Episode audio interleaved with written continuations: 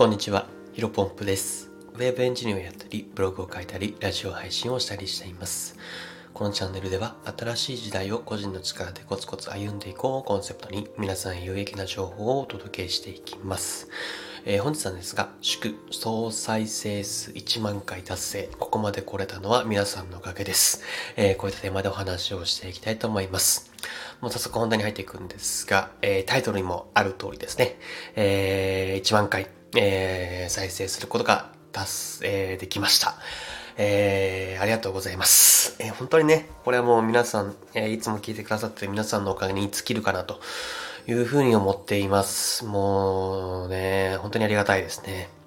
で、えっ、と、今回の放送で数えてみたら134回目かな。えっ、と、毎日更新をしているのは134日目。えっ、と、だいたいまあ4ヶ月半ぐらいですね。で、ここまでたどり着くことができました。あの、スタンド FM をね、始めた目的は様々なものがあるんですけど、一番の目的はですね、話すことが上手くなりたかった。えーこれにつきますね。で、まあ僕はね、あの、話すのがものすごく苦手で、自分の意見や考えっていうのをですね、言葉に話す、相手に伝えるっていうのがね、本当に苦手なんですよ。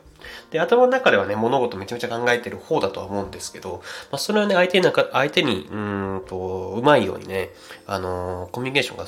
できなかったんですね。で、例えば自分で喋っていても何を言ってるかわからなくなったり、あの、言葉が詰まってしまったりですね。あの、本当にもう苦手なんですよ。で、本当ね、今でも覚えてるんですが、新卒の入、新卒でね、入社した会社の内定式って、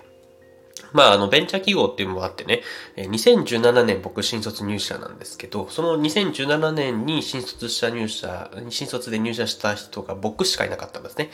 で、まあ、それにもかかわらず、あの、本当にありがたいことに原宿のですね、お店を貸し切ってもらって、えー、内定式兼、なんていうんですか、食事会っていうんですかね、えー、そういうのを開いてもらったんですよ。で、まあ、そこで一言挨拶、えーしてほしいと 言われたので、まあ、あの、みんなの前に立ってですね、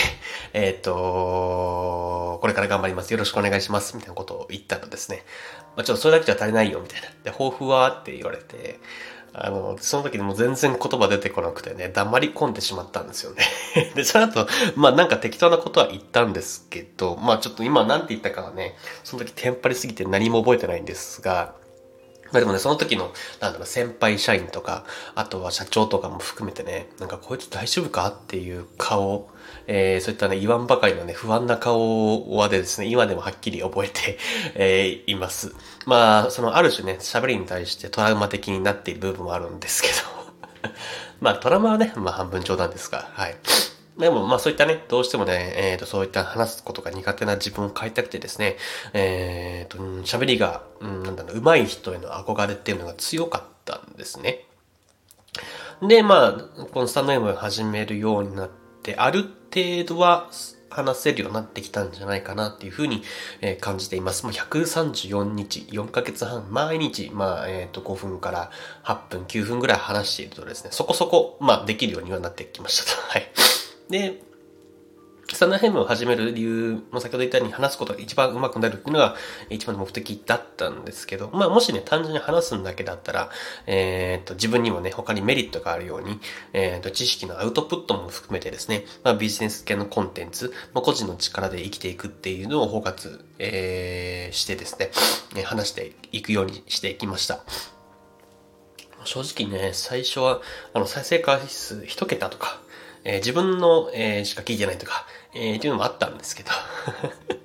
これね、収録して意味あるのかなっていうふうにね、思ったことはね、散々あったんですが、うーん、まあ、その時にやっぱ続ける原動力になっていったのはですね、いいねだったりとか、えーコメント、まあ、わざわざ皆さんの時間をね、割いて私の音声を聞いていただいて、アクションを取ってくださる。もう本当にね、これがね、ありがたかったたんですよね。なんか一人でもね、聞いてくれる、僕の放送を聞いてくれる人がいらっしゃるんだな、続ける意味があるんじゃないかなというふうに思って、今日ここまでね、134日目を迎えることができました。で、まあ、ここでね、えー一つ伝えたいのが、まあ、1万回という数字がね、決してゴールでは、えーと、ないです。はい。で、ここから、あの、あくまでもっともっと大きな何かの、